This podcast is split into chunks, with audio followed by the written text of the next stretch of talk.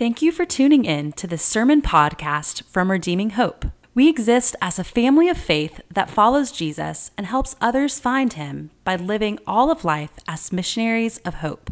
If you want more information about our church or would like to support our ministry, go to our website at redeeminghope.org. Please enjoy this sermon podcast. Let's dive into Mark chapter 1. We're going to go right through the book of Mark over the next several months. Uh, in this series, Christ Has Come, Seeing Jesus in the Gospel of Mark. The title of today's message is Jesus Baptism. And you know, as we look at the, the Gospel of Mark, you know, every gospel, the synoptic gospels, which is sort of the, the perspective of Jesus that the different writers of the gospel had in their witness accounts of seeing Jesus, uh, as, as Mark writes his gospel, what we see in the Gospel of Mark, maybe unlike some of the other uh, gospels, is not sort of a bunch of theological assertions or just the highlights of Jesus' teaching ministry.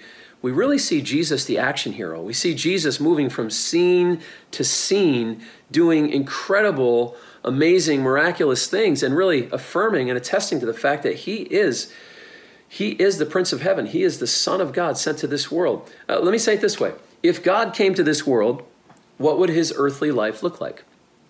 Well, I believe it would look like the Gospel of Mark. And so, you know, in this day when everybody loves you know movies about superheroes and stories about superheroes. We got the you know the new dc movie coming out black adam and we've got the marvel series. I know my my uh, kids love the marvel series. Uh, i kind of like the marvel series. It's kind of fun to watch. Uh, one of the fun things we do as a family. Um, here we have the story above all stories the hero above all heroes jesus christ the king uh, coming to this world. And he comes as sort of this action hero just doing amazing things, defeating the devil, uh, speaking to the corrupt, and, uh, and really leading sort of this spiritual revolution as he introduces uh, the new covenant of grace, which would have been radical and scandalous to those who heard it at that time.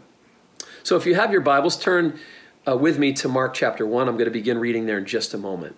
You know, we gather here as a church every week in large part to feed our faith, to become people of faith.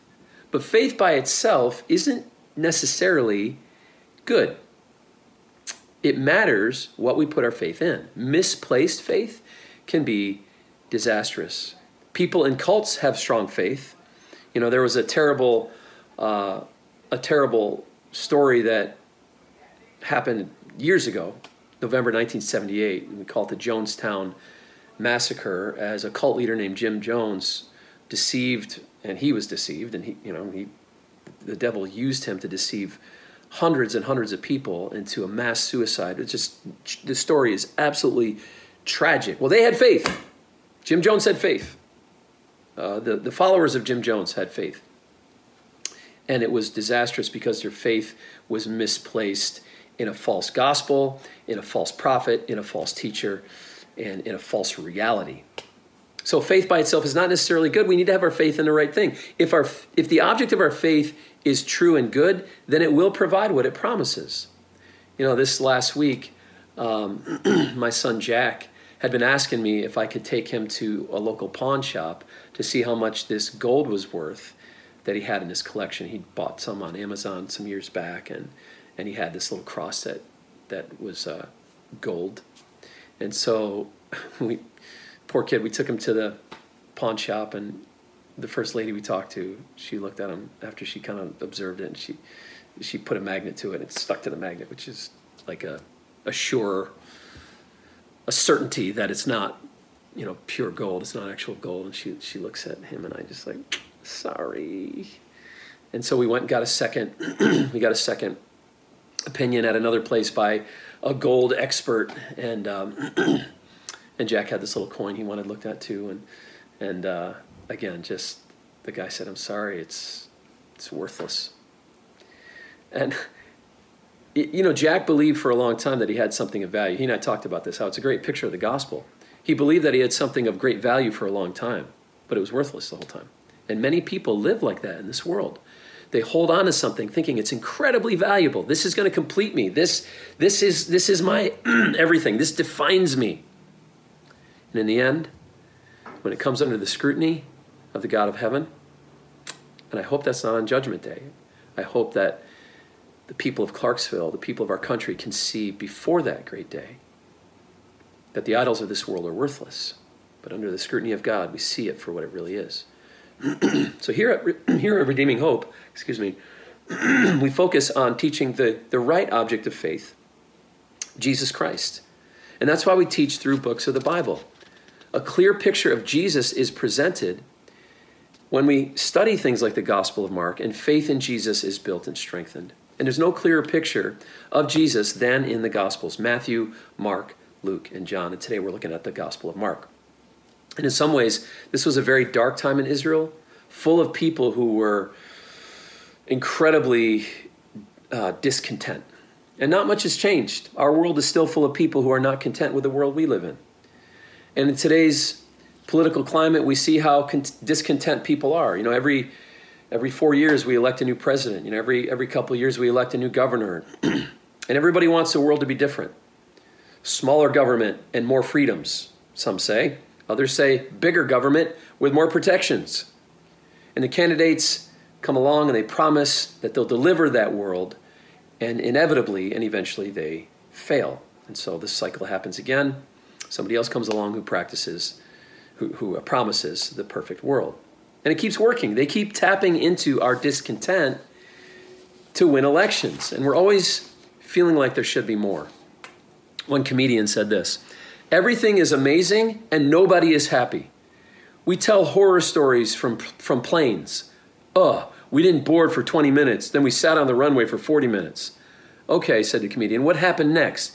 Did you fly through the world like a bird? Did you participate in the miracle of flight?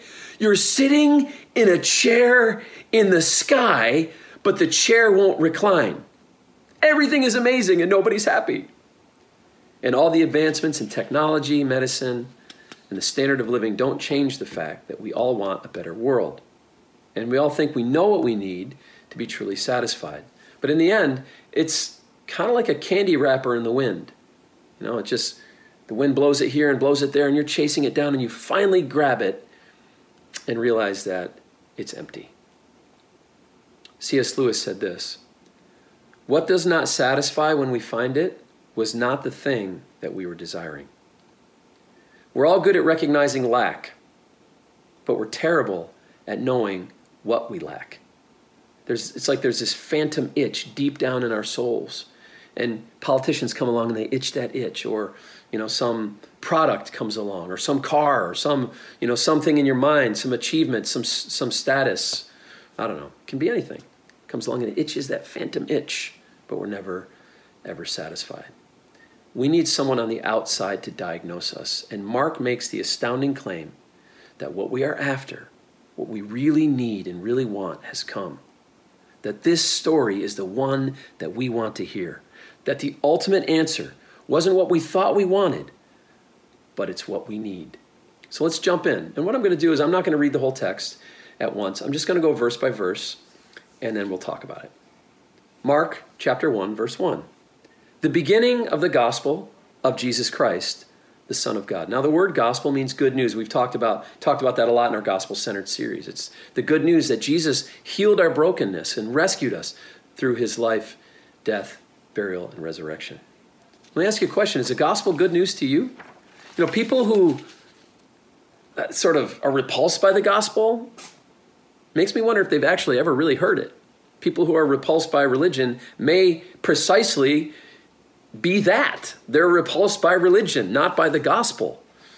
Because the gospel is good news. And if you've really heard it, if your heart's really heard it and understood it, your heart leaps. To call Jesus Christ here in Mark 1 1 is a huge claim. Now, Christ is not Jesus' last name. He wasn't the son of Mary and Joseph Christ, but Christ means the anointed king. Mark is saying it's what they wanted. Like us, Israel didn't know their deepest need either. They weren't satisfied, they were discontent. They knew or thought they knew their immediate need. They wanted political freedom, they were an oppressed nation. But they didn't know what kind of Christ, what kind of anointed king they really needed. They thought they needed a military king who would come and lop off the heads of their enemies. They didn't know that they needed a king who would defeat the enemies within and the eternal enemies of death and hell. He was a greater king than they had in mind. He was the Son of God. And when we say that Jesus is the Son of God, we're not saying that Jesus is less than God, that God is God and Jesus is just his Son. No, think about it this way a son is someone who has the attributes of his father. You know, if you look at pictures of my kids, or look, just look at my kids, I just had somebody say this week, man, he looks just like you. He has my attributes. Unfortunately, for good and for not so good sometimes. My, my sons have my attributes, my daughters too. And so Jesus is the Son of God. He has the attributes of the Father. Barnabas was the, in the scriptures, was the son of encouragements. He had the attributes of encouragement. Encouragements. James and John were the sons of thunder. They had the, the attributes of being like boisterous and, you know, uh, they take it by force kind of. Jesus is the Son of God. Jesus has the attributes of God. Jesus is God on earth. And when the Jewish leaders heard Jesus calling God his Father, they knew what that meant. They knew he was claiming to be God. And that's why it says in John chapter 5 and verse 18 this was why the Jews were seeking all the more to kill him. Because not only was he breaking the Sabbath, but he was even calling God his own Father, making himself equal with God. You see that? So by calling God his Father and referring to himself as the Son, they knew he was saying, I am equal with God. Claims to the deity of Christ are everywhere in Scripture. In fact, Mark goes even further and says in Mark chapter 1 and verse 2, as it is written in Isaiah the prophet, Behold, I send my messenger before your face, who will prepare your way, the voice of one crying in the wilderness, Prepare the way of the Lord, make his paths straight. So he says John the Baptist is one who was prophesied to come to prepare the way for the coming of the Lord himself. And he quotes from Isaiah 40, which says this A voice, in verse 3, a voice cries, in the wilderness, prepare the way of the Lord, make straight in the desert a highway for God. Every valley shall be lifted up, and every mountain and hill made low. And even the uneven ground shall become level, and the rough places made plain. And the glory of the Lord shall be revealed, and all flesh shall, shall see it together, for the mouth of the Lord has spoken. That's actually from Isaiah 40. So the one John is getting everyone ready for is the Lord himself, not just the next great king, or next great military leader or general, sort of, but God with us. What the people really needed was God. And this is the danger for us. We think we know what we need God to be, just like they did. So we start to construct a God in our minds that is exactly what we want and does for us what we want. We think we need to be more successful. So we start to believe in a Jesus who makes us wealthy and influ- in influential and prosperous. We think we need to change someone who's in our lives, so we find verses that seem to say that we're right and they're wrong so we can control them with the scriptures or with my sort of authority that I got from a God that I made in my image. After all, Jesus wants them to be just like we want them to be. Or we think we need a perfect church which is defined as some ideal in our heads. And we find the verses where Jesus teaches that it should be just like we think it should be. We use our own greatest needs to make a Jesus in our image. But here's the truth of it Jesus will be what we want, but much different. And the call will be for us to change, to fit Him instead of vice versa. Not make a God in my image and change him and what he's actually like to fit me and what I want, but I'm going to change to fit his designs and his lordship. If we read the gospel and never see anything about ourselves that needs to change in light of who Jesus is, then we aren't reading closely enough. Because the truth is, the fact that Jesus is God makes Jesus a little scary, but good if you've read the Chronicles of Narnia, you might remember that C.S. Lewis, the author, referred to Aslan as a good lion, but not a safe lion. And that's that's a great description of Jesus. He is good. He he is the essence of good, but he is not safe. And from the very beginning of this story, we get the idea that things can't possibly go like we would have expected them to, or like they would have expected them to. Verse 4, Mark 1. John appeared, baptizing in the wilderness and proclaiming a baptism of repentance for the forgiveness of sins. And all the country of Judea and Jerusalem were going out to him and were being baptized by him in the river Jordan, confessing their sins. Now John was clothed with camel's hair and wore a leather belt around his waist and ate locusts and wild honey. And he preached, saying, After me comes he who is mightier than I, the strap of whose sandals I am not worthy to stoop down and untie. I baptize you with water, but he will baptize you with the Holy Spirit. Not how they would have planned it, not how I would have planned it. John appears in the wilderness. And when it says wilderness, I mean, we're talking about like a remote area in, in Israel. I mean, this was not close to Jerusalem. This was, this was in the north, way out in the country. It was like Redneckville, you know, according to those who, who lived in Jerusalem. They would have thought about it that way. You know, can anything good come from that area? I mean, that's, that's what the religious leaders actually said later on. So he's, he's from the wilderness.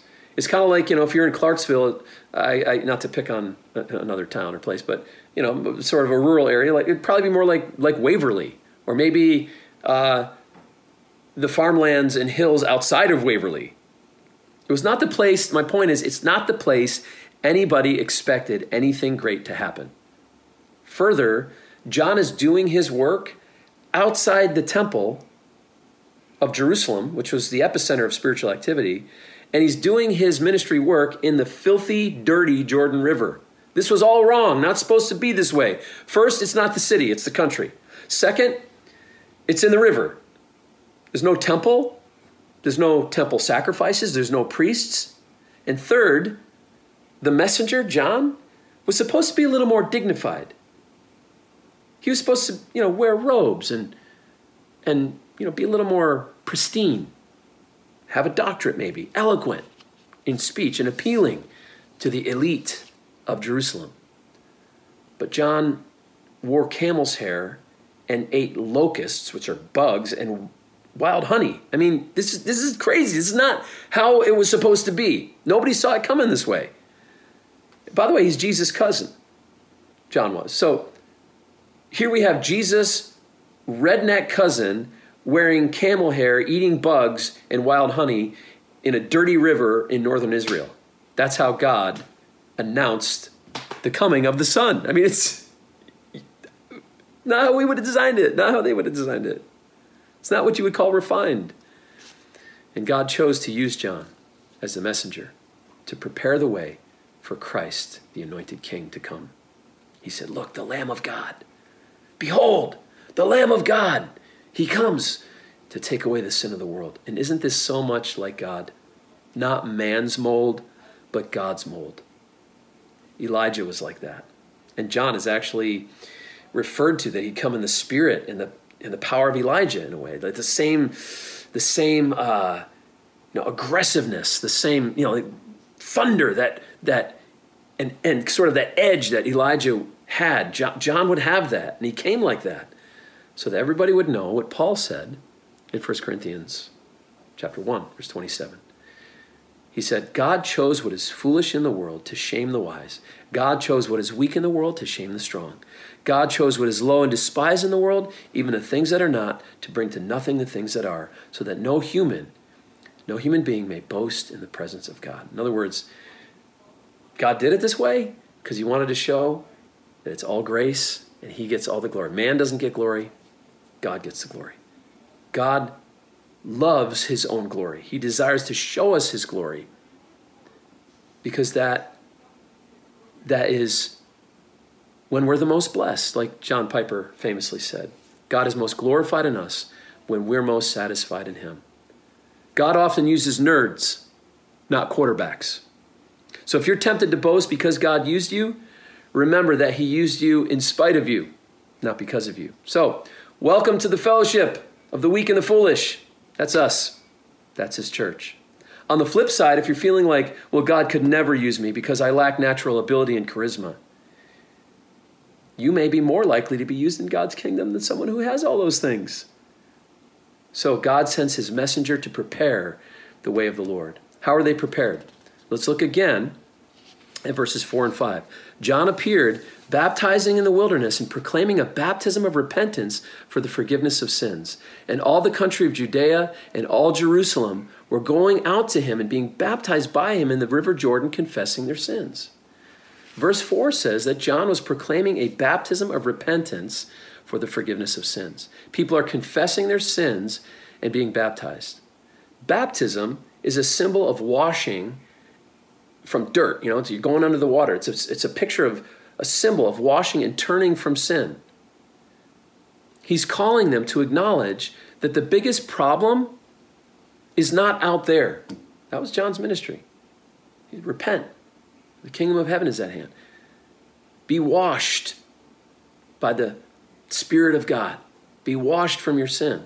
So he's, he's teaching that the biggest problem is not out there. It's not Rome, which would have been scandalous for some to hear.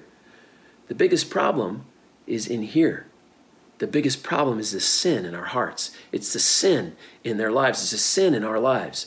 And if Jesus is God, the fact that we have a broken relationship with Him is far more serious even than political freedom. Well, we often think this way there's this problem in my life and I need to get Jesus to fix it for me. I need this or that. I need, I'm, you know, I need healing from sickness or Uh, my finances are, you know, broken. I, I need Jesus to fix my finances or my family's messed up. I need Jesus to fix my family. And if we merely look to Jesus to fix the external, then Jesus becomes like a subcontractor that we hire to come and fix one part of our lives. But it never really gets to the core, to the heart. And John the Baptist, through his message of repentance and his baptism of repentance, is getting to the deepest need that we all have, and that is cleansing and forgiveness from sin. And the real Jesus, because he is God, demands repentance. Yes, he is love. Yes, he is merciful and compassionate. Remember what he said to the woman who was caught in adultery when he said to the Pharisees who wanted to stone her, He was without sin, cast the first stone. They all dropped their stones and left because they had sin too. And he looked at the woman and he said this Where are your accusers? She says, They're gone, Lord. I don't know where they are. He said, Neither do I condemn you. there's grace and mercy. Go and sin no more. Go and sin no more. Sometimes we like to hear the first part. We don't, Americans especially, don't want to hear the second part. But John is calling people to the river. Repent of your sin. Be cleansed of your sin. Repentance is turning from sin, not starting a Jesus hobby, not making Jesus your buddy, but following him as Lord and Savior. It means confessing that the problem with the world and the reason that it's not as it's supposed to be is because I'm not as I'm supposed to be. And this is important whether you call yourself a Christian or not. Notice who's flocking to John in verse 5 it's God's people. But often our religion, uh, it's almost like it gives us permission not to repent. Well, I don't need repentance. I'm a Baptist. I don't need repentance. I'm a Lutheran or I'm a Presbyterian or I, I'm homeschooled or I came from a Christian family or I said a sinner's prayer. I, I don't need repentance. I, I wear this, uh, this piece of protective religious jewelry. I don't need repentance. I've been, I was baptized. I don't need repentance. I, I serve like crazy around here in this church. I'm involved in a small group. But the call is for all of us to recognize our need for repentance and to remain in a state of dependence upon the grace of God in our relationship with Him. Now, the part of the story that was really shocking. Repentance in those days was always done at the temple with an animal sacrifice. As I mentioned earlier, there's no sacrifice, there's no temple. Where's the sacrifice? Where's the temple? Where's the authority to do what John is doing? And here he comes. In verse 9, it says, In those days came Jesus from Nazareth of Galilee and was baptized by John in the Jordan. Wait, what? Wasn't Jesus sinless? Why would the sinless one receive a baptism of repentance? It's a compelling question. It's because of what it's explained later by Paul. And this is one of the reasons why it's a wonderful thing to have the scriptures. And some of us say, oh, I wish I was alive in Jesus' time. You might not have even known what was going on or understood what was happening. We have the scriptures now that actually explain him. And Paul the Apostle explains Jesus' sacrifice when he says this in 2 Corinthians 5 21. For our sake, God made him to be sin who knew no sin, so that in him we might become the righteousness of God. Jesus took our sin in himself, he exchanged places with us, he became our substitute. He was, in a sense, going into the waters of baptism to repent for our sins. It was a foretelling, a foreshadowing of what was coming. He knew he came for the cross. And the meaning of this goes right to the very heart of the Christian faith and explains how different the Christian faith is from other world religions. Other world religions have their founder, the great teacher, Muhammad or Buddha or Moses, and they say, Our great example, follow him, imitate him, be like him, and you'll be accepted by God. And sometimes when people say, Aren't all religions the same? The immediate instinct of the Christian is to object and say, No, ours is different. And ours is different because we have a resurrected Savior who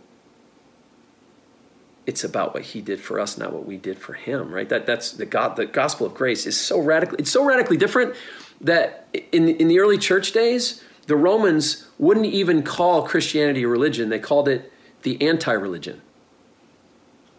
However, if you're just talking about moralism, then kind of there's some versions of Christianity that are a lot like other religions. If Jesus is just our moral hero, then it's a lot like other religions in the world. If Jesus is just our example. But at the core of the Christian faith, we find that Jesus is not just our example, but he's our substitute. I want you to hear me on this and hear me correctly. There is no better example for you to follow than the example of Christ. But if Jesus Christ is your example and not your substitute, then you are not yet a Christian. You are not right with God, and your sins are not forgiven. What does this have to do with Jesus getting baptized? Baptism, as we said, was a symbol of washing and turning from sin. Jesus, our perfect substitute. He needed no repentance, but he repented on our behalf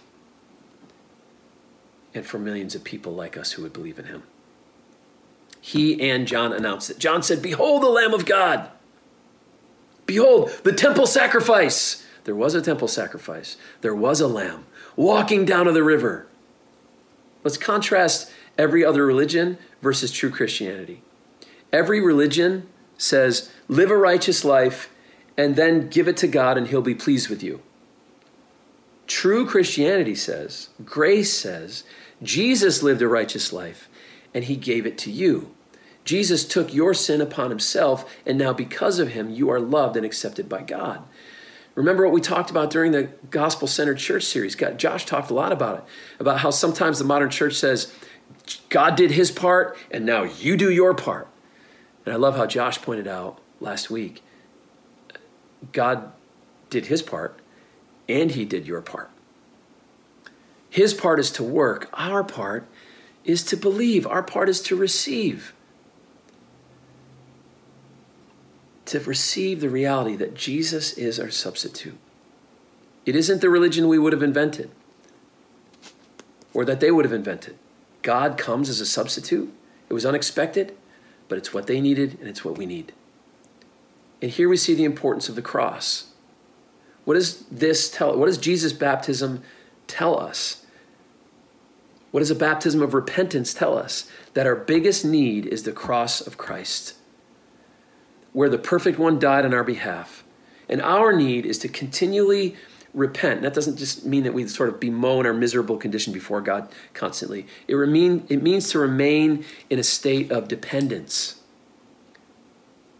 To continually remain in a state of dependence on grace, on the love of God, on His sacrifice so that the cross stays central in our thinking. This means that we walk in the idea that what make, makes us acceptable is our substitute, not our performance.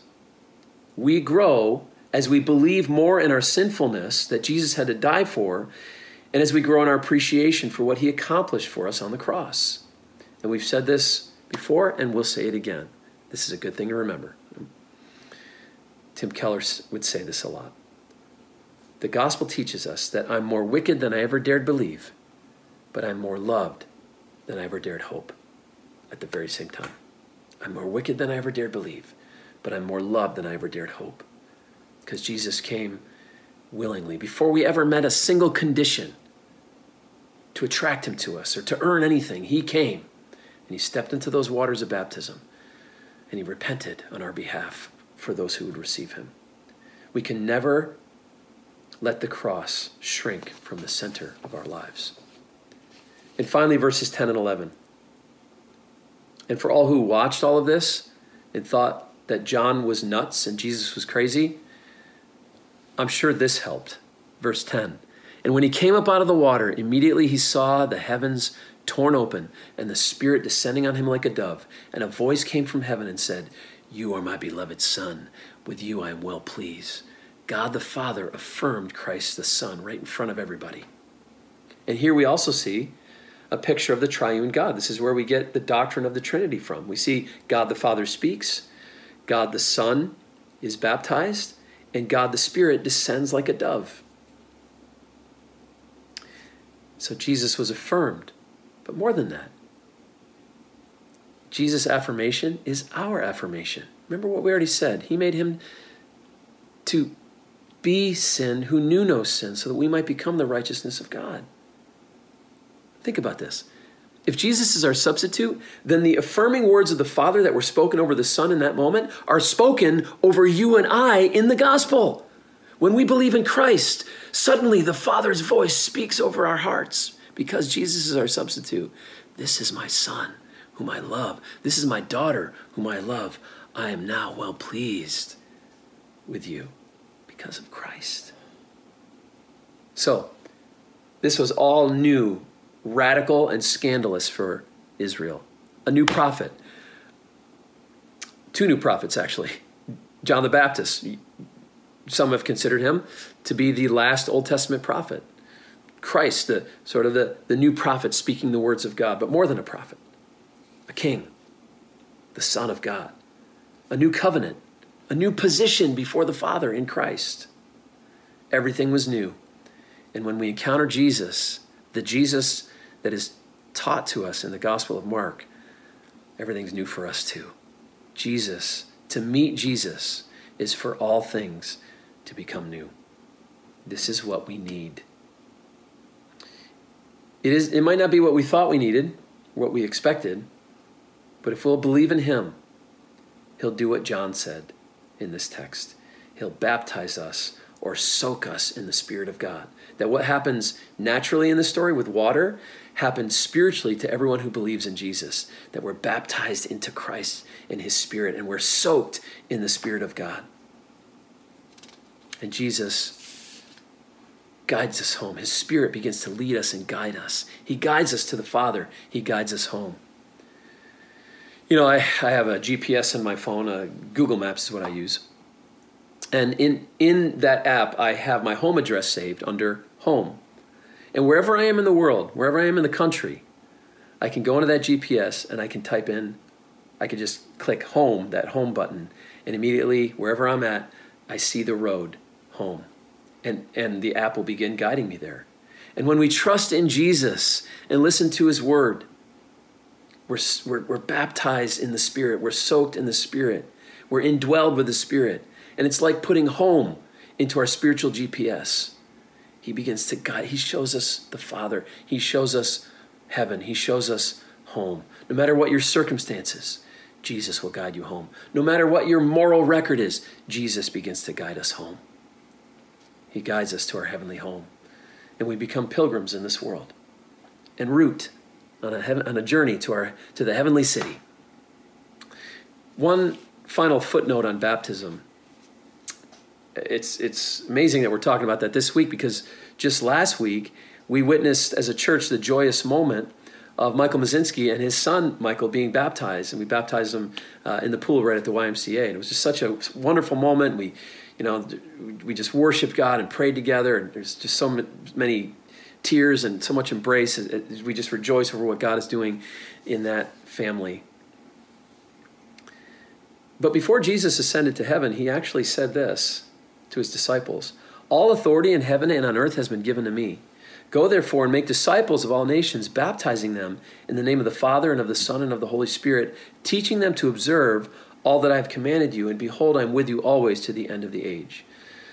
Jesus commanded water baptism as a picture of the spiritual baptism that already has already happened within. Baptism doesn't save us, but it's a it's an external picture of an internal transformation. And water baptism is also the moment when we go public. That's the moment when we say, I am one of them. I belong to Jesus and his people, and I publicly am I'm publicly demonstrating that. Baptism means I believe the gospel. I believe the problem is within, and I need a substitute, and Jesus is my substitute. How do we apply this message today about Jesus' baptism? Three things, and it's all about baptism. Number one, be baptized in Christ's Spirit by believing in Him. Believe in the Lord Jesus. Go to Him. Don't look at your moral record. The scripture says where sin abounds, grace abounds. Don't look at, at your performance, look at his love and go to him.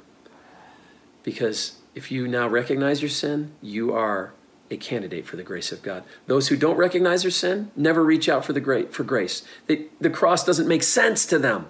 But now, because you see your sin, the cross makes sense. Go to him, believe in him, and be saved. Number two, be baptized in water if you haven't been.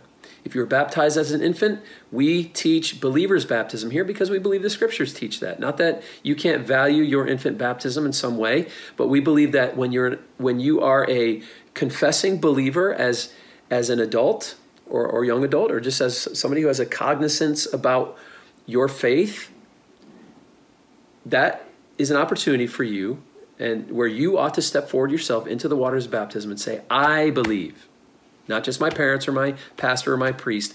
I believe in the Lord Jesus myself and step into the waters of baptism. Follow Jesus into the waters of baptism and follow his commandment to do so and be baptized in water.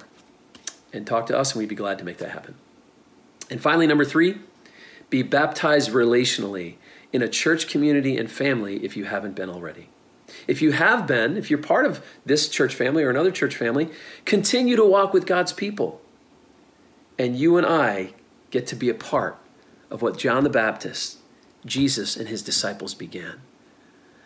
The redeemed, rescued church of Jesus Christ, growing and moving forward in this world until the day that we see him face to face. I hope you're encouraged today as we have considered Mark 1 and Jesus' baptism and how that comes to bear on our lives. Let's pray. Father, thank you so much for your love, and we see it toward Christ in Jesus' baptism, and then we see it through Christ in Jesus' baptism. Help us to live this week loved. Help us remember that what you want from us more than anything is to be loved, is to receive the love that you've given us in Christ. Let it become a song in our hearts, and let it bring us to a place of joy and confidence as we walk in the joy of our salvation. We thank you for it in Jesus' name. Amen. Thanks for watching. If you can come in person or Redeeming Hope sometime, love to see you face to face. Until next time, remember, Jesus is enough. Thank you for listening. We gather every Sunday at the Clarksville area YMCA. For more information, please go to our website at redeeminghope.org.